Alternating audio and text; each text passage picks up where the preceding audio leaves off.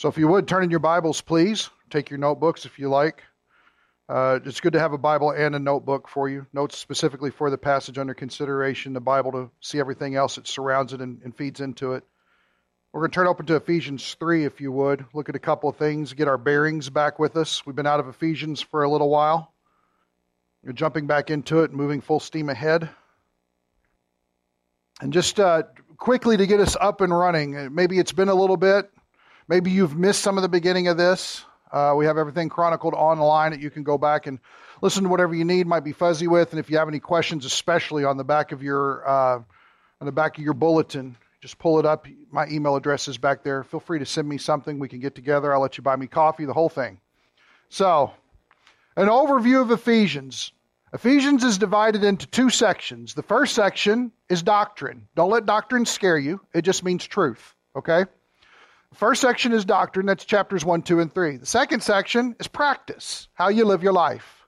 If we don't know how to think, we won't ever live in agreement with how we should think. Or let me say it this way if we don't ever have the convictions in place, the convictions can never be lived out. If we want to live right, we got to think right. Right living comes from right thinking. So that has to happen. In chapter 1, we talked about all the glorious privileges that a believer has in Christ.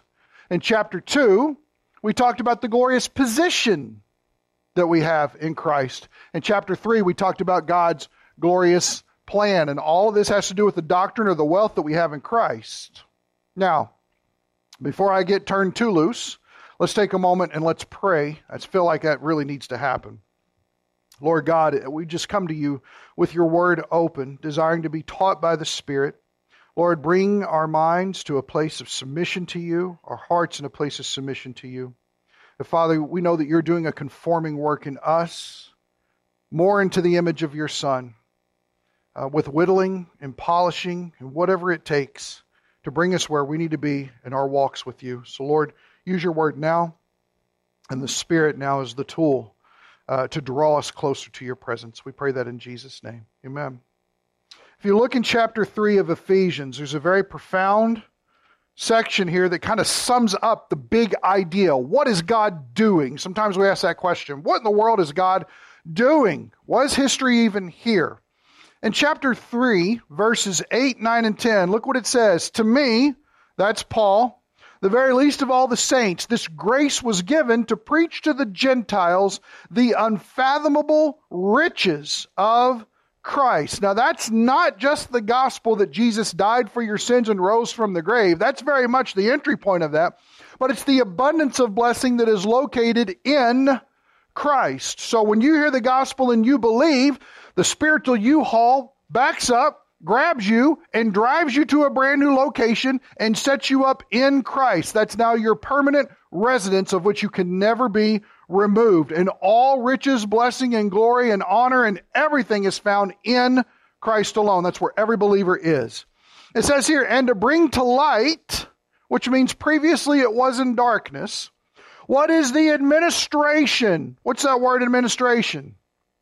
The dispensation. What does dispensation means? It means a stewardship. It's the idea of God entrusting to humanity a responsibility and asking the question, how'd you do with that? That's what a dispensation, generally speaking, is. We have 10 sermons on that. You can go back and check it out. So, the dispensation of the mystery. Now, this is a trivia quiz. What is a mystery in Scripture? Don't think Scooby Doo. Don't think Columbo or Perry Mason. What is it? Something that is true, but it's not yet been revealed. It's been there, but it's kind of waiting on deck. It's the guy in the batter's box waiting to be called up, or in the in the in the little practice thing, waiting to be called up into the batter's box so that they can finally get the show on the road. That's the idea. So this is something that in the Old Testament, not known. No one knew about this at all in the Old Testament.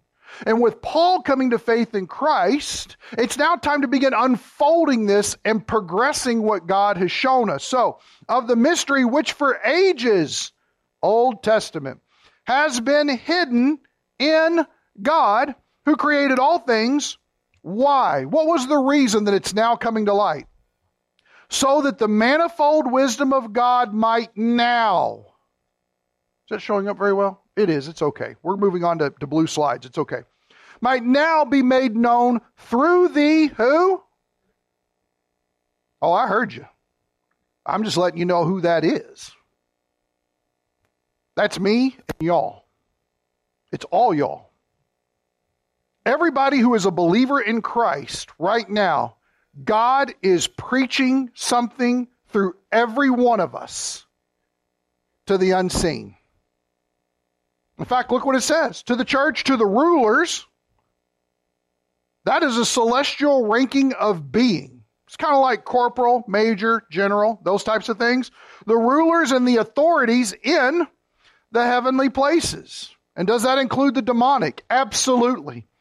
God is preaching a message about His profound grace being exercised amongst the creatures of His creation at an appointed time of which He's reserved for the moment when Paul came on the scene to unfold the idea of the church because he wants to tell them, you cannot win. That's the idea. It's a victory cry in what God can do in placing His very Spirit within believers. So this whole thing, we're not, I just go to church. Stop going to church and start being the church. We are the church. This building is a church building, but it is not the church. We've got to start recognizing that the way we've been sold church in American Christianity is not true to the scriptures. The idea is we are a community of blood bought people who are in Christ and under the blood of Christ with the indwelling Holy Spirit, and we are to be demonstrating the manifold riches of God by His grace to this sin sick world. That is the way that people get saved. We have a message worth preaching. We have a Savior that is worth extolling to every single person that we come in contact with. It is all about Jesus all the time, period. So we've been given this incredible privilege at a time in history of which is unparalleled. No one else has ever had this. And that's why this time cannot be wasted. And today we're going to talk about different ways that we can make sure we're not wasting this time because of the privilege we've been given. So then we've stepped into Ephesians chapter 4. Right now we're talking about our glorious practice. Next week we will end the glorious practice section and we will branch into a glorious prescription. Here are some things that we ought to be doing within the community, the assembly in Christ, the church. And at the end, we will be dealing with the glorious protection that He has provided us. All of that deals with our walk. Now, pay attention to how it's set up because it's not a mistake. Paul wants, us, wants to let us know the lofty weight of all that He's done for us in Christ so that it serves to motivate us and push us forward in obedience for Christ. Does that make sense? Because of our unconditional already acceptance, because of what Jesus has done on the cross, He's now asking us to live a profound life that you could never live before. You never before Jesus had the opportunity to do the things that you can now do because Christ has made it possible and you are in Him. So now, back to Ephesians chapter 4, verse 1. Let's get a running start here.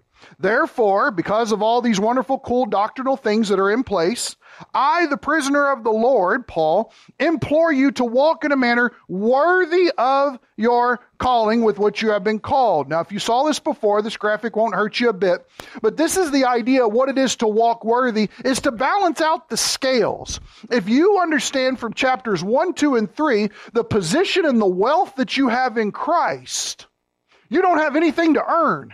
Why? Because you already have everything given to you in Him.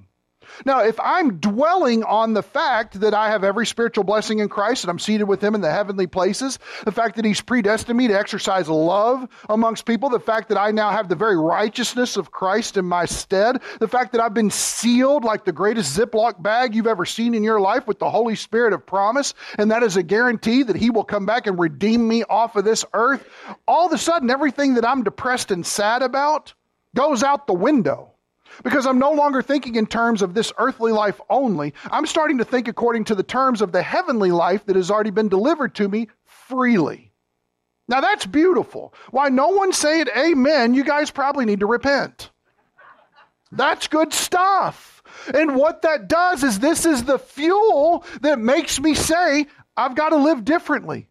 I've got to answer differently. I need to start thinking differently. Why? Because everything that happened on this side has made me a different person. And what Paul is saying is how weighty and lofty and great this is. Live in the light of that truth in such a way as to where you want to try to balance the scales. Not that you're trying to pay God back. That's impossible. You can never do that. It's the fact that the abundance of grace of which you have, live that grace. Live it. We get to. Do I have to be obedient? No, you get to be obedient. You can be a sinful curmudgeon all the rest of your life if you want to. Crusty Christians don't bring anybody to Christ. Try saying that five times fast. Good grief. Now, he moves on here. Notice that he gives us some attitudes to do this with all humility and gentleness, with patience, showing tolerance, real tolerance, for one another, in love, being diligent Striving is the idea. Grabbing a rope and pulling with all your might to get it and win the tug of war contest. Being diligent to preserve the unity of the Spirit in the bond of peace. So notice sevenfold qualities of which we need to be after that constitute what a worthy walk is, and all grace gives way to these types of attitudes. Now, he then draws our attention to the fact of the attitude that we need to have all is because of a unity that we share. There's one body, that's the body of Christ. There's one spirit, that's the Holy Spirit, just as you were called in one hope of your calling, one Lord, one faith, one baptism, spirit baptism, not water baptism. That's very important to understand. One God and Father of all, who's over all and through all and in all. Everything about God and all that He's done is unified without taint, without crack, without fracture, without loss. It's all perfectly one. So that should be our motivation to strive for unity in here. So let's sum this up real quick. The spiritual already unity of the body of Christ, meaning that it's all a done deal. It's all done. Jesus has already taken care of all of it is the context in which A, our striving for practical unity rests. Why should I seek to be tolerant of you in love? And I'm so thankful that every Sunday you are tolerant of me in love, regardless of how long I go on preaching. Is the idea, why should you do that? Because everything in Christ is unified. We should be striving to make a reality, practically, what is already a reality positionally. Jesus has already done it and made it all one. So why should we not strive to maintain that type of oneness and have it displayed for the world to see? We should fall in line with what Christ has already done. But number two, our diverse giftedness is to operate in a oneness. Now, you will remember this, and I think we did 46 sermons on spiritual gifts, okay? Notice what he says next in verse 7. He says here, but to each one of us, notice he was talking about unity of the whole, and now he goes into individuals. Each one of us who are believers, to each one of us, grace was given according to the measure of Christ's gift. Grace was given to each one of us according to the measure, how you would measure that out and quantify that, of Christ's gift. What in the world is that? Just real quick, if you want to jot these down in your margin, notice that the way that we designed this here was you've got the scripture here with enough room to mark in the text, and you got tons of lines here of which you can do that. So if you want to do that, fantastic, please do that. Acts chapter 1, verses 4 and 5. After he's resurrected, he's getting ready to ascend to heaven. And here's what Jesus tells his disciples he gathered, gathering them together, he commanded them not to leave Jerusalem, but to wait for what the Father had promised, which, he said to you, you heard of from me. For John baptized with water, but you will be baptized with the Holy Spirit not many days from now. 1 Corinthians chapter 12, verse 7. But to each one is given the manifestation of the Spirit for the common good. We need a darker color. Didn't know what a race, did you? That's good. Yeah. For the common good. What is the gift that's brought up here in 7? But to each one of us, grace. Notice us, Paul includes himself. Grace was given according to the measure of Christ's gift. It's the Holy Spirit. Why is that? The measure of grace it's given is spiritual gifts. Spiritual gifts of which to exercise. Now, you might remember these. These are spiritual gifts inventories. These are studies that were put together by a PhD team at Western Baptist Conservative Theological Seminary, probably six other words attached to that, in Portland, Oregon, back in the 70s. Okay? Before everybody there went woke, it was actually doing good stuff. Okay? And in doing that, it's put together an explanation of spiritual gifts, why they're so important, what the spiritual gifts are, and then gives you statements and shows you how to mark of whether or not you might have certain spiritual gifts. Accompanied with that is an answer key that you log your answers and will help give you some indication of what your spiritual gift is. Now, this is not foolproof, it's just helpful. Foolproof is I've been getting involved in ministry in the church and I found that the Lord is really doing this through me. Great. The Spirit is using the gift that He's blessed you with in order to benefit the body of Christ. Everybody has a spiritual gift. Not one Christian has been left behind whatsoever. Everybody has that. So we've made these available and they're all out there on the Welcome Center. If you would like to take one and get it, if for some reason you go out there you don't have one or you haven't done this for some reason, you should do this because every Christian needs to have some sort of understanding of what their spiritual gift is. So when we talk about this, the gift of the Spirit is the fact that He has endowed believers in Christ in their unified form to be loving and exercising some spiritual means with one another, and He does that through certain gifting. Now, real quick, 1 Corinthians 12 7. Notice what it says. To each one is given the manifestation of the Spirit for the common good. For to one is given the word of wisdom through the Spirit, I'm going to get some participation. I'm scared about you guys falling asleep, so here we go. And to another, the word of knowledge according to the same? Okay, good. To another, faith by the same? Okay. And to another, gifts of healing by the one? Yes. To another, the effecting of miracles, to another, prophecy, to another, distinguishing of spirits, to another, various kinds of tongues, and to another, the interpretation of tongues. But one and the same works all these things, distributing to each one individually just as he wills the Spirit. You have the spiritual gift that you have because Jesus secured it for you. We're going to see that in a second. But he gave it to you through the Spirit. And the Spirit said, Zach gets this one. Amy gets this one. Why am I blanking on your name, Sherry? Good grief. Sherry gets this one. Brian gets this one. I looked right at her and thought I should know you. But anyway, what in the world? And so in our study, we found this. There are 11 gifts in the church. And if you will notice, preaching, exhortation, teaching, wisdom, and knowledge are all speaking gifts.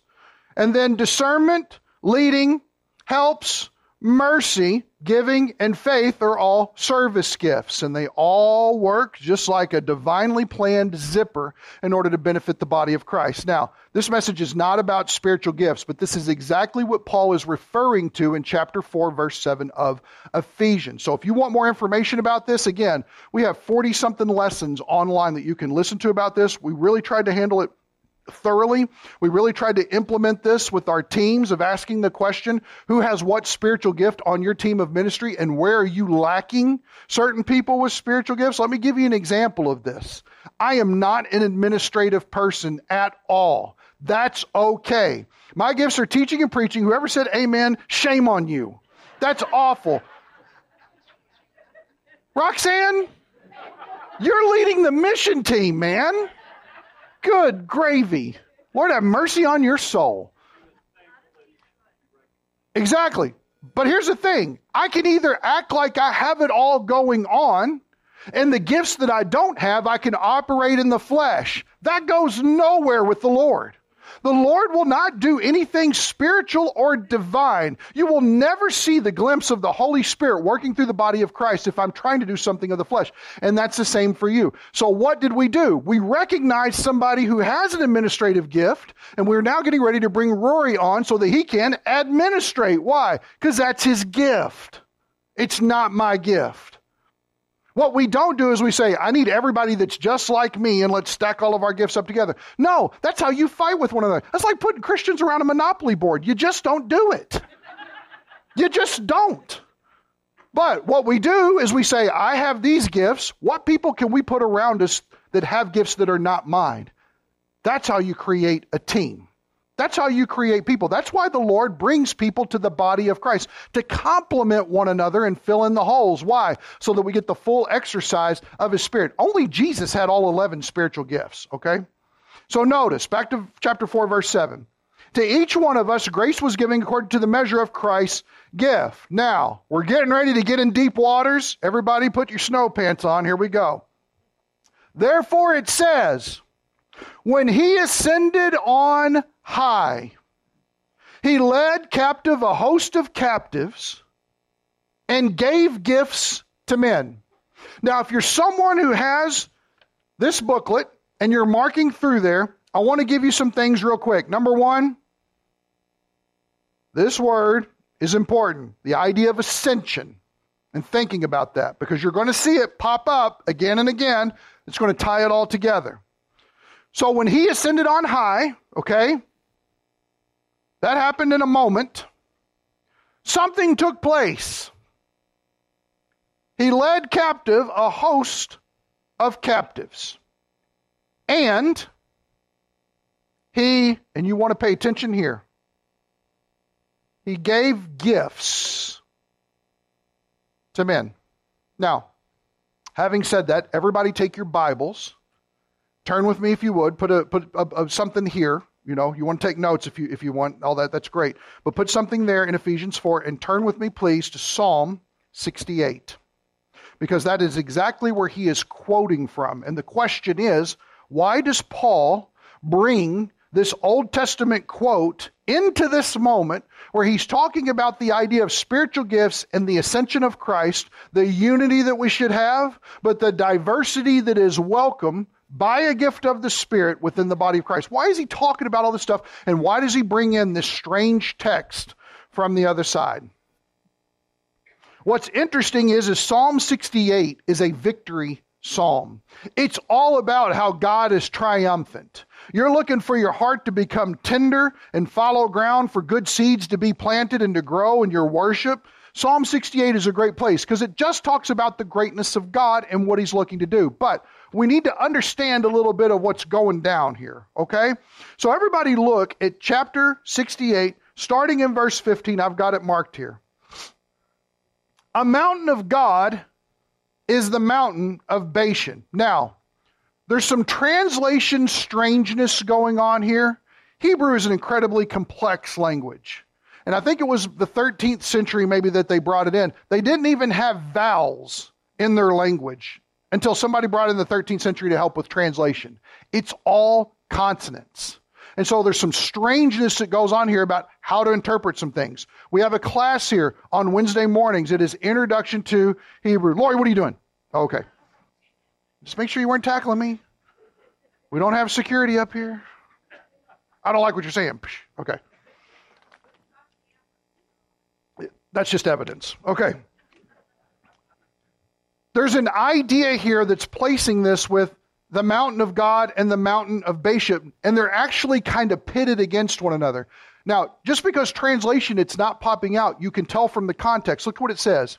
A mountain of many peaks is the mountain of Bashan.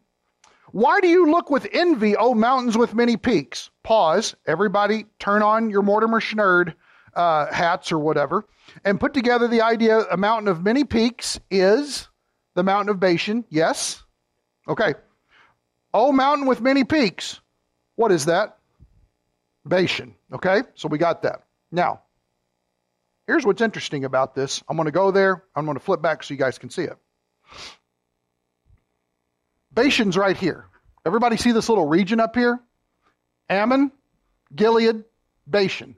That's the Sea of Galilee right there, Jordan River running down into the Dead Sea. Jerusalem's over there. You get kind of what the layout of this idea is, okay? Bashan is also known as, hold on just a second here. Bashan is also known as Mount Hermon. Is anybody familiar with Mount Hermon? Okay, so Bashan has some other names that go on in Scripture. Stick with me. I'm going to try to pull it all together for you. I was really worried about this sermon, and then I got real excited about it. And usually, when I'm excited, you guys hate it. So, moving on here. Mount Hermon, what we know this today as, this will get your attention. The Golan Heights. So when we talk about the Golan Heights and all the controversy that goes on over in the Middle East, pay attention. Get this. Israel is the center of the universe. Make no mistake about that. And the center of all of that is Jerusalem. And the center of Jerusalem is the Temple Mount. That's the way God has set it up. He has say so, I don't. But that's why we pay attention to the things that are going on in the Middle East and try to filter through some of the lies that we hear. Well, it's also the Golan Heights. Notice a mountain of many peaks is the mountains of Bashan. Now pause. If you just had to stop for a second and think, what is the mountain of God? It's not Bashan. What is the mountain of God? Zion. Exactly. This is how we should understand this in the text. Zion is God's mountain.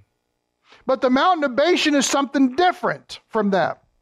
And what's interesting is, is Bashan may have many peaks. Now, why would that be important? Because in Old Testament pagan worship, if you had many peaks and it was a tall mountain, you wanted to climb up there and erect an altar to a false god and worship demons on that. That's what they did all throughout the Old Testament in that area. It says here, why do you look with envy? You know what that means? Mount Bashan is mad that they're not the mountain of Zion. Why? Because they got many peaks. We are the coolest mountain around. God should want to be on our mountain. He should claim us for himself. So he's almost giving this word play, this metaphor here, the idea of there's a fight, there's a royal rumble going on. At the mountain which God has, uh, uh, let's see here. Why do you look with envy, O mountains of the peaks, it's Bashan, at the mountain which God has desired for his abode? That's Zion. Surely the Lord, surely Yahweh will dwell there forever. Yes? The chariots of God are myriads, thousands upon thousands. The Lord is among them as at Sinai in holiness. Does everybody remember the Sinai incident? Everybody gets called out of there. Egypt is fallen. Pharaoh and his chariots, they're all cast away in the sea, and they come and they gather around and they hear the voice of God giving them the ten words, the ten commandments. They hear him audibly speaking there. It scares them to death. Moses, don't ever let God talk to us again. You talk to us from now on. We'll listen to you. You talk to God. We're going to set up a telephone game here, kind of thing going on. They were scared to death of that. So, just as it was at Sinai, where people were gathered around, the same way it will be at Zion. Now, again, it's located up here. Mount Hermon is up here. Why is this significant of what we're seeing before we get into the rest of the verse? Here's the reason why. There's an incident that happens in Matthew chapter 16 where Jesus is talking with his disciples. I also say to you that you are Peter, and upon this rock I will build my church, and the gates of Hades will not overpower it. Some of you might remember this lesson. When Jesus spoke this, he was at this mount. He was exactly there at the Golan Heights. He was at Mount Hermon at the base of it. And when he spoke this, the reason was is because Mount Hermon was believed to be the gateway to hell.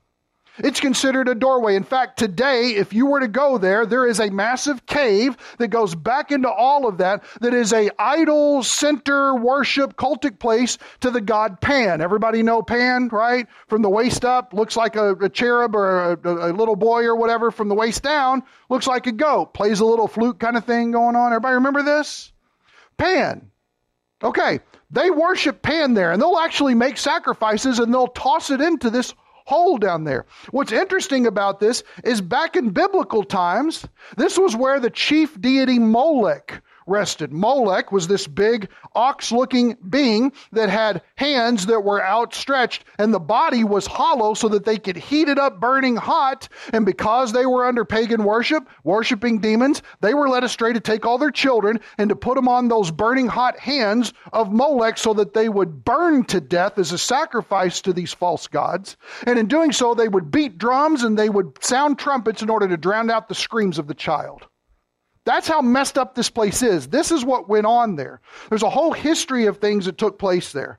Um, in Jewish theology, they actually hold that that was the meeting place on Mount Hermon, the Mount of Bashan, the Golan Heights, where the sons of God got together, the Nephilim, the offspring of the sons of God in Genesis chapter 6, and they plotted this overtake of the world because Satan was trying to corrupt the hereditary seeds that would bring about the Messiah.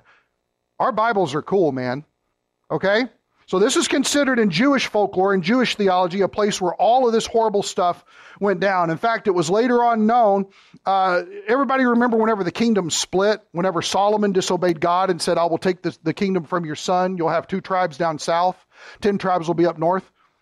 Well, his son did not want them, or sorry, not his son. His son was ruling the bottom. His enemy, Jeroboam, who was ruling the top, did not want them traveling to Jerusalem for sacrifices. So what did he do? He set up an altar in Bethel. He set up an altar in Dan. And when he did that, he said, You want to worship? You go to one of these two places. Don't go down to Jerusalem. We'll make worshiping God convenient for you. You actually find out that he sinned against God in a major way, and he ended up paying for it in his kingdom ever since then. So this place is ridiculed. That place up in Dan, Mount Hermon, Golan Heights, Bashan. It's the exact same place the exact same place. So there's a lot of terrible things that have gone out. So when he says here, the gates of Hades will not do that, he is standing at the mountain.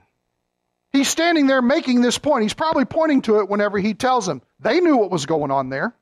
So when you go back to Psalm 68, it quotes our verse You have ascended on high, you have led captive your captives, you have received gifts among men. Now, we're going to come back to that. Even among the rebellious also, that the Lord God may dwell there. Now, this part, not quoted, okay? So we don't have to worry about that. But the problem is, is in the Old Testament it says that he received gifts. When Paul decides to quote it in the New Testament, he says he gave gifts. Let's go back and take a look at it. Therefore, it says, when he ascended on high, he led captive a host of captives and he gave gifts to men. What is this talking about? In Psalm 68, it's talking about when God brings the influx of this kingdom and everything that is evil, satanic, demonic, all of this, he is going to arrest it. And he is going to lead them off for judgment. And he is going to establish himself as the divine victor over the entire earth. Now, what's interesting about that is when he binds them, when he sets them aside during that time, it was customary for a warrior, a victor, to come in and say, and all your stuff is mine. That's how you dominated somebody. They weren't dropping humanitarian aid to anybody. They were killing everybody that was able bodied to fight, and then they're taking all their stuff. Your corn is mine, your checkers are mine, whatever. They didn't care. They kept it all. In doing so, it was then the warrior's ability and choice to turn around and bless the people of which he has secured victory for with the spoils of war. The difference between receiving gifts and giving gifts can be harmonized. The one who receives gifts is also positioned to give gifts as he shares the spoils of victory with his people. In this case, Jesus shares gifted men, we're going to get to that next week, as an apostle, prophet, evangelist, pastor, me, teacher, me, okay, with his church. There you go. Now, pause for just a second before we move forward. There's no discrepancy, if not for any one reason. And that's the fact that the same Holy Spirit that inspired the Old Testament inspired the New Testament. And if he led Paul to change that word in order to talk about the way that the spoils of what Christ had done on the cross and at his ascension, when you ascended, yes, everybody remember that? So his ascension plays a big deal here. Why is that? Well, if you will think back to the death of Christ, incredibly important. The resurrection of Christ, death could not hold him. And then you're in this situation where, okay, he's on earth for 40 days. And then he ascends. And while he was on earth for 40 days, he would constantly appear to his disciples and he was teaching them, Acts chapter 1 tells us this, during that time about the kingdom of God. He is setting forward for them what the ultimate goal in the future is going to look like in order to motivate them to faithful ministry in the time between his resurrection and ascension. So while he's doing that, something happens at his ascension that never happened before. Number one, he becomes the great high priest of the church. Do you realize that we never had a great high priest? We never had one. But because he had perfectly found a sacrifice, the sacrifice is himself. Remember, guys, this isn't just a cross, it's a what? Do we know? It's an altar. This is an altar before God of which the spotless blood of the Lamb of God was laid upon there. Why did God resurrect him from the dead? He raises him from the dead and makes him a great high priest. Why? Because now there's a worthy sacrifice of his blood to bring into God's temple and offer for the sins of the world. All this stuff we see about tabernacle and temple in the Old Testament, I know you get to like Exodus chapter 32 and you're like, my Bible reading plan is out the window. I understand that. Because some people can't endure with it. Why do I need to know this? Why do I need to know that the curtain rods were only this long? Because it is all an exact replica of realities that are already in place in heaven. God is trying to show us in an earthly way how he already operates. So he raises Jesus as his faithful great high priest, who now can take the sacrifice of his own perfect blood and perfectly atone for sin so that no sacrifice ever has to be given again. He could not do that if he didn't ascend unto the Father to do it. Another interesting thing is when he ascends, he is now in position to become the head of the church. Isn't it interesting? that while the apostles are trying to ask him questions and stuff, he just gone. We kind of do that to our kids, don't we? Hey, Dad, do you kind of, you know, about this, you know, we just like get out of the way.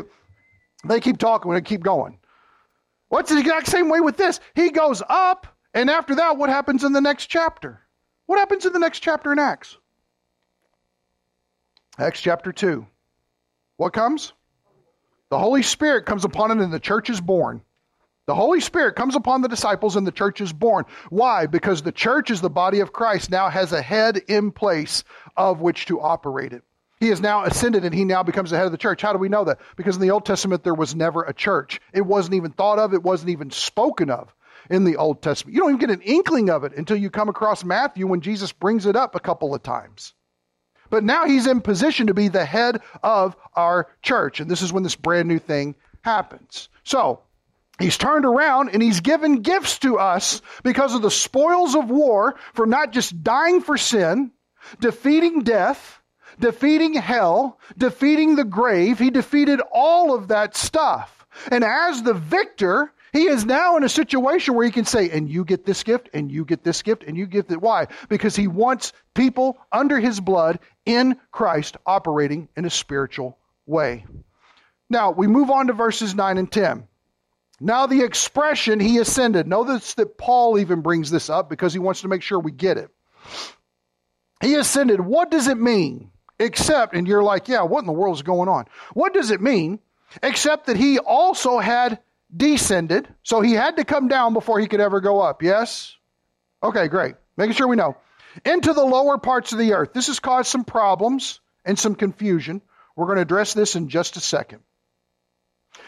He who descended is himself also he who ascended far above all the heavens. Now notice, ascended here, ascended here. Good grief. Why do you do that? Stop it. Microsoft Surface, good grief. Far above all the heavens. Reason. So that he might fill all things. And I had this written down because I knew I wouldn't remember it. The reconciliation of people and his creation cannot happen without the Messiah being in position to make it so. So, the reason why he ascends into this position far above the heavens, and notice we're talking about the ascension, is because he cannot reconcile all of creation to God if he is not in position to do so. Now, real quick, when Christ ascended, where did he ascend to? Where's he at right now? We see it all throughout the New Testament. The right hand of the Father. And we have many people today say, no, Christ is on the throne. He's not. He's beside the throne. Well, you're talking bad about Jesus. No, I'm trying to tell you what the Bible says. Jesus is at the right hand of the Father. Why? Because he's over in the warm up circle waiting to get in the batter's box. And this is the whole point about the return of Christ when he comes. What does he do? The Father steps out of the batter's box and says, Son, get in there and swing. And I love it. I read this to, just real quick story. I'm sorry. We got time. I explained to Nathaniel about the end of the world yesterday and how it was all going to happen the rapture, judgment seat of Christ, tribulation, what it's going to look like, the Antichrist, the false prophet. I'm drawing little stick figures. He's like, they look weird. I was like, they are weird, son. You know, so, and, and then Christ comes back. And I read to him the verse in Revelation 19 that when they see the one coming through the clouds at them, they all turn to attack him. And Nathaniel went, ha, ha, ha. And I said, Why is that funny? He goes, Are they trying to attack Jesus? I said, Yeah, these are the stupidest people in Scripture. You see the Savior rip through the sky and you're going to turn a gun on him? What is wrong with you? Obviously, unbeliefitis. I don't know. It's really bad. But anyway, he ascends far above so that he might fill all of these things, so that he can bring all things to a completion back in the way that they always should have been as God started them. Now, let's take our Bibles, if we can, please, and turn to 1 Peter to the right. This has been a passage, Tabitha and I were having a discussion earlier this week about this. Isn't this a situation where this happens? And it's worth noting because so many people associate this passage with it. 1 Peter chapter 3, we're going to start verse 17. The context of this passage is Christians are going to suffer. It's going to happen. And so Peter is saying, How do you suffer well? How do you remain faithful to the Lord? What should your attitude be when people come across you, ridicule you, rail you, beat you, steal your stuff, whatever it is? How, how should you handle that?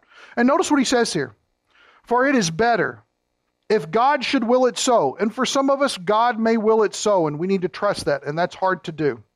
That you suffer for doing what is right rather than doing what is wrong. For Christ also died for sins once for all. Now, you want to talk about somebody who unjustly suffered. The Son of God who never sinned suffered most. So, if that's what happened to him, and we are not as righteous as he is, practically speaking, yet we want to live faithfully for him, we should expect a degree of suffering as well. Notice it says, For Christ also died for sins once for all. And notice he died once for all. It's not a repeated death of Christ. The just, that's him. For the unjust, that's us. So that he might bring us to God. There's that reconciliation. Having been put to death in the flesh. Now notice that. That's his body. But made alive in the Spirit. Now, what does that point to? No. Resurrection. Made alive in the Spirit. Not saying that his spirit wasn't alive beforehand, but the idea is he was actually crucified. He actually died. It's not the swoon theory. He just kind of passed out, waited till the guards were gone, and then he got up in his weakened state and pushed the rock out of the way. Don't buy all that. Those are people who don't believe that Jesus is God. They're trying to make up stories. So, but it was made alive in his spirit. Here's the resurrection death, resurrection. Watch this. This is the hardest passage in the entire Bible to interpret.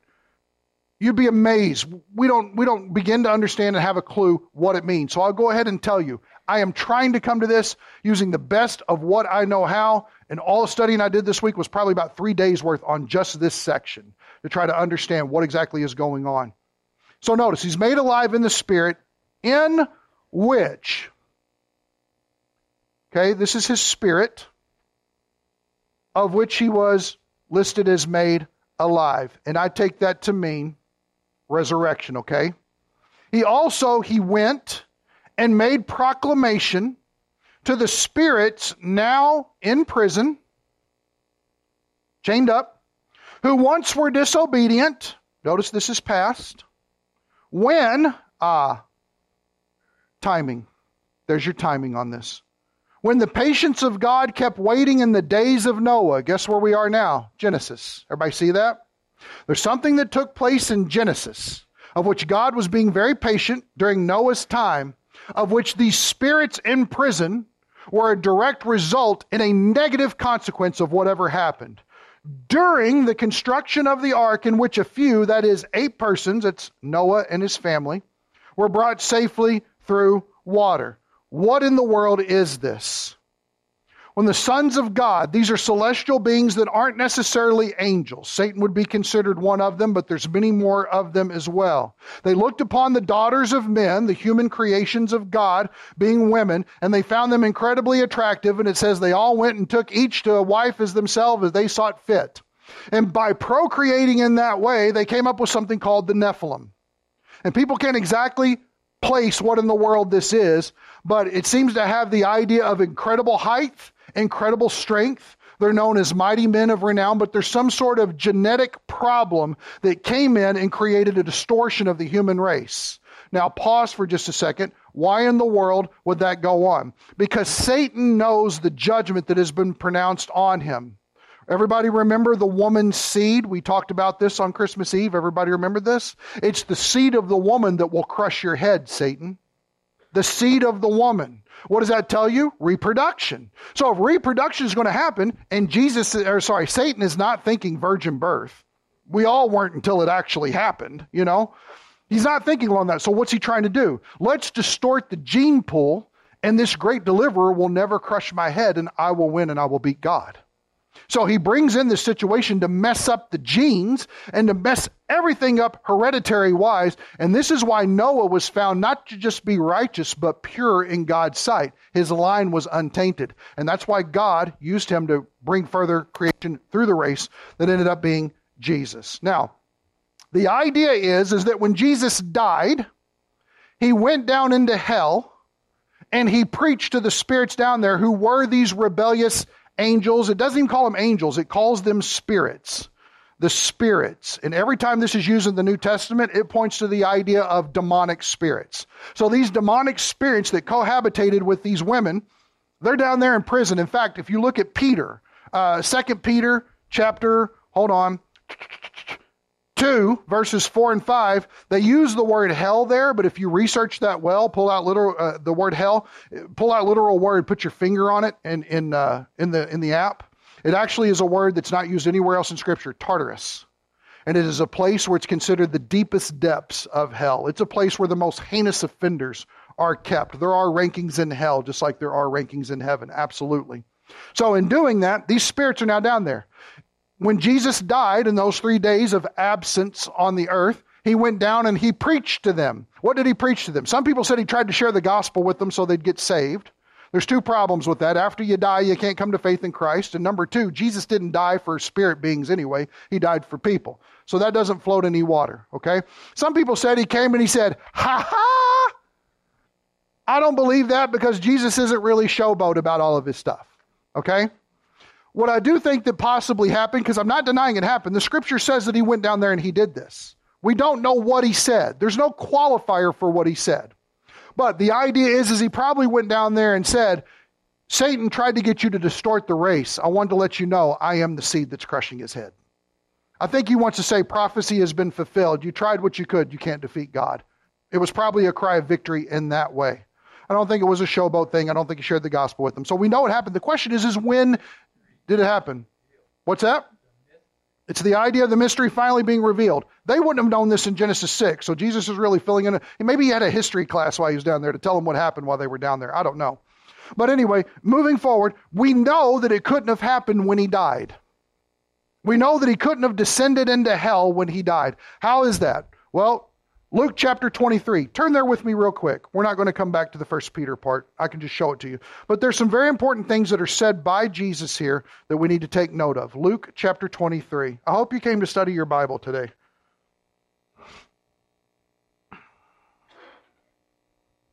This is when Jesus is hanging on the cross. Luke 23. He's got a he's got criminals on either side of him. One is railing and ridiculing him. The other one is recognizing what's going on and he makes some interesting claims. And he says, This guy didn't do anything wrong. We're getting what we deserve. This guy is unjustly dying here. And notice, Luke 23, verses 42 and 43. And he was saying, Jesus, remember me when you come in your kingdom. Does everybody remember that? Now, notice this. Just stop for a second and critically think what did this criminal know about Jesus? If you're associating it with the idea of a kingdom, and the kingdom we have to think of in a Jewish way. Why? Because all the Old Testament points to that way. He understands, he comes to the conclusion that Jesus is the Messiah, the anointed one of God who is supposed to become the king. And so he says, if this is, he did not, you notice he's not trying to make a rationale of his death here. But he says, when you come into your kingdom, remember me. Now watch how Jesus responds. He said to him, Truly I say to you, today. You shall be with me in paradise. Now, here's what's interesting about this paradise and the kingdom are not the same. The man understands. He's got an Old Testament theology about what should be happening with the coming of the kingdom for the Jews. He gets that. But what's interesting is Jesus doesn't go there. He doesn't take time to correct him on the cross. That would have been odd. Actually, your theology's off. Here's what we're really doing. He wouldn't have done that. Truly, I say to you, today you will be with me in paradise. Pause. When Jesus died, where did he go? Paradise. Did this guy go with him? Absolutely. So when he died, that's where he went. Now, if you go down through there and you look just a few more verses down, and Jesus, crying out with a loud voice, said, Father, into your hands, please take my spirit to hell so I can preach to the spirits in prison. Is that what he says? No, into your hands. Now, that's an upward way. I commit my spirit. And having said this, he breathed his last. So, where did he go when he died? Heaven to be right before the Father. And guess what? He took criminal guy with him. Why? Because he recognized who he was.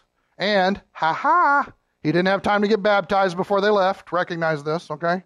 That argument's always a fun one in Lutheran country. Didn't have time for it. Went straight up because he believed. Jesus promised him, and he said, This is where I'm going. You will go with me. So he couldn't have gone down to the spirits in prison. Why am I bringing all this up? Because this is often attached with the idea of descending and ascending. What does that mean? When he descended to the lower parts of the earth, he came to earth. Where did he come from? He came from the Father to earth to live among us, to experience life as we experience, so that he can perfectly sympathize with us as our great high priest. This is exactly what Hebrews 4 tells us. When you struggle, he struggles and he knows that struggle. Why? Because he's been there in human fleshly form. He understands the struggle. He gets what it is to be marginalized and hated and torn down. He gets what it is to be ridiculed. When you're experiencing joy and you celebrate and you say, Thank you, Jesus, guess what? He gets that emotion too. Why? Because God perfectly made himself a person to experience everything that you and I experience so he would know exactly how to identify with us. So when he ascended and the power of his ascension and going up, he is far above all of these other names. And what does he do? By dying, defeating death by raising, offering his blood, everything that I have stolen from the enemy, I'm now giving to my body. Here are all the gifts that I'm going to give to you. We'll talk about that. So here's the question. If you go back to Ephesians chapter 4, thank you guys for bearing with me. Again, I'm really excited about it. I'm not so sure about you guys, but I hope you are. Ephesians chapter 4. And I know I'm talking fast. I apologize. I'm trying to work on that. Okay. Okay. When it says he ascended on high, he led captive a host of captives and he gave gifts to men. Why is his ascension so important here? Here's the reason why. We actually find it already brought up in Ephesians. And, and again, remember this. Whenever the, whenever the church in Ephesus received this letter from Paul, and, and, if Timothy was the guy that was there, John was the guy that was there, whoever was there at the time, he wasn't like, okay, we're just going to read like the first couple of paragraphs, come back next week. They didn't do church like we do church. Okay? It was the idea we're going to sit down, we're going to read this whole thing, and they probably had some incredible discussion, and they probably read his letter to the Ephesians over and over and over for weeks on end to talk about different points of it. But they were always getting the big idea. So, chapter one, which is where we need to go, was not divorced from chapter four in their mind. It was all streamlined and connected and probably repeated often in that. So, when we deal with this idea in chapter 8, therefore it says, when he ascended on high, ascension, he led captive a host of captives and he gave gifts to men. Turn back to chapter 1 with me and let's see what happens. This is the first prayer that Paul brings forward. We're picking up in the middle of a sentence, but that's because we need to get to the heart of what's going on here. Ephesians chapter 1, look at verse 17. He's praying for these believers. This is a good prayer for us to pray for one another. And here's what he says That the God of our Lord Jesus Christ, the Father of glory, may give you a spirit of wisdom and of revelation in the knowledge of him. I pray that the eyes of your heart may be enlightened so that you will know what is the hope of his calling, what are the riches of the glory of his inheritance in the saints. Everybody remember when I made a big deal about this? It's all boiling down to the fact that when it's over, when it's said and done, God gets us fully. We are His inheritance. Now, I don't know about you, but I would be asking for a refund. But He's so excited about being with us because He looks past our faults and He sees us in Christ. And He says, I want them. Yes. When that moment comes, he's going to be so excited about the fact that nothing will ever separate us from his presence ever again. So, this is everything that it's pushing for. But how do we get in position to be there in this situation with him to be his inheritance? Notice this. He also wants us to know what is the surpassing greatness of his power towards us believe, uh, who believe. Now, notice the surpassing greatness of his power toward us, that's us, who believe, Christians. These are in accordance with, in other words, think of it along these lines, is what Paul is saying. With the working of the strength of his might, when he, which he brought about in Christ, when he raised him from the dead. Everybody see that? Resurrection. Resurrection. Mark it. It's the same type of power that he wants to bring us to this understanding. It's resurrection power that Paul is asking that he exercises on us to bring us to knowledge of these deep and wonderful truths. He raised him from the dead and he seated him at the right hand in the heavenly places. Ascension. It's this ascension power. What does it look like when he ascended on high? Right? He took the captives captive, yes. And he turned around and he gave gifts to the church. Why is that? Look what it says. Where did he go? Far above all rule, authority, power, dominion, demonic rankings. This is the same thing we saw in chapter 3, verses 8, 9, and 10. Same thing. This ascension puts him above them. They're all now supposed to be in submission to him. He now is in a position of authority. And every name that is named, not only in this age, the church age, but also in the age to come. What is that? Kingdom. The kingdom is the next age.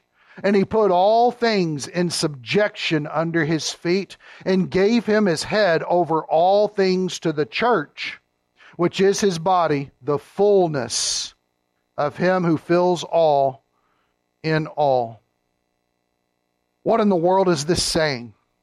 It's saying that what God has decided to do is not just give us everything in Christ, make the gospel available, and when you believe, He brings you into this glorious location in Christ, but He heaps blessing upon blessing, and not one person is lacking in spiritual blessing. And not only that, but He has seen in this perfect supernatural unity to also give you spiritual blessings and gifts where you are now in time so that they can be exercised. Why? He ascended in order to take all the spiritual evil host captive and turn around and give gifts to you as a result of his victory.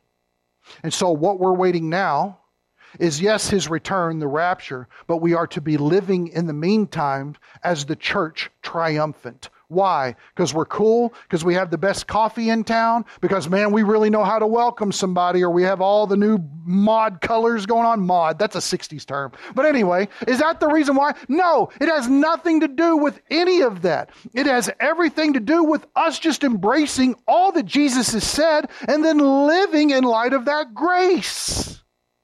Do you realize that you have a spiritual gift? You're cheating yourself by not knowing what it is and not using it to get involved in exercising it in the ministry of the body. Why? Because Jesus died to give it to you. He purchased it. He gave it to the Holy Spirit and said, Here, you know who needs what. Give it to them. You guys realize I got a D in my English class where I had to give speeches? Why? Scared to death to get in front of people. Now I'm looking for every time to get an audience with you. I don't care. Why is that? Because I love you exactly. Because he's a narcissist, dear. No, I hope not. It's because when I heard the gospel and came in contact with the Savior, He implanted something in me that I never had before. He gave me two spiritual gifts teaching and preaching in that order. And he said, use this for the body of Christ. And it took a while to come to that realization. Somebody else already knew that it was there. And that's usually how it goes in situations, and that's okay because that's why we need one another to know that. But then utilizing that for the body of Christ. If I preach anything of flesh, you benefit nothing. But if I study and know the Word of God and then preach as such as to rely on the Spirit of God, then your heart cannot help to be pierced by the fact of the truth of Christ exalted. Period. And it's the same way. It doesn't matter if it's serving somebody. It doesn't matter if it's the idea of demonstrating hospitality. If you do it in the flesh, the glory is not given to anybody but you, and God never gives the glory. But here's the amazing thing if you do it because of what God has done for you, you're reflecting on the fact of all that you have in Christ, you're now endowed to do this spiritually speaking. Then Christ can't help but to be glorified in you through the people around you. The Holy Spirit comes upon people and convicts them in that way, brings to light sins that they need to deal with, gives them understanding in the depths of the Word of God that they've never had before, because that's the church working spiritually. And that's what this whole thing is about. It's the whole fact of saying, God is saying, here's what I've done for you in Christ, and I just want to take you so deep that you know all of this. I want to take you deeper. I want to move you past what you think your boundaries are. I want to move you past your denominational preferences. I want to blow your mind that grace can go further than your sin could ever go. And I want to show you how much I love you and how much I desire to be demonstrated through you. Why? Because he says to us, You are mine, you are mine, you are mine. That's what he's doing here. Now you might say, Man, it really took a long way to get there. Yes. But we have to deal with the text. We have to follow the text where it goes to understand what was he doing in Jesus when he ascended him. And why does Paul take the time to say, well, if he ascended, he had to descend. If he had to descend, he had to ascend. And here's the reason why he did it. Next week, we'll talk about what exactly those gifts look like. Not spiritual gifts necessarily, but offices given to the church in order to supply them. But here's what I'm trying to get at. Guys, we're blessed. That's just a really plain way of saying something. Maybe we've abused the blessed thing too much. But recognize there will never be anything like the church in history ever. When the rapture happens, it all changes. The time we have now, use it well. The truths that you learn, especially prophetically, mark them in the front of your Bible. Some lost person after you're gone is going to know when you need to know where to find that. You know, maybe even put a post it note in case of rapture, look here first. Do that, right? That way they can go and not be confused on this whole thing but recognize we have a colossal opportunity right now. And if you look around, especially America, churches are wasting it on things that don't matter. They're wasting it. They're wasting the grace of God by not talking about the grace of God. They're wasting it by not exercising their spiritual gifts. They're wasting it by exalting personalities and not the Savior. Does that make sense? I feel like I could keep going. Let me pray. We'll miss a Packer game if I keep going. Here we go. Lord Jesus, please bring us into greater understanding, revelation, that the eyes of our heart would be enlightened to understand these truths, these ascension truths. That you would give us wisdom and mercy in embracing your word and valuing it more than the things that we so hold dear, valuing, valuing it more than the music we listen to, or more than the internet time that we spend, valuing it more than Facebook, valuing it more than Twitter, valuing it more than news companies, valuing it more than whatever we've been bought and sold, and recognize that you desire to lead us into the greenest pastures we could ever have. Lord, satisfy that longing in our soul, please, by your word, and help us to recognize the beautiful and wonderful display of gifts that have been given to the body of Christ, never again to happen only in this time now. Please impress this upon our minds, convict our hearts. We pray it in Jesus' name. Amen. Just real quick, as I sat down, I, I realized something. Um, and I know you may say, good grief, why are you going on about this? Um, the idea of Jesus going down into the spirits in prison, preaching to them. When did that happen then? If it didn't happen at his death because he went up with the Father, when did it happen? I believe it happened during the 40 days uh, between his resurrection Obviously, he was made alive. And it says, in whom he went and preached. He went and preached after his resurrection and before his ascension. So, for what that's worth, you could go back look at it. Maybe it's completely lost. I don't know. But I felt it was important because I didn't complete that part of it. And forgive me.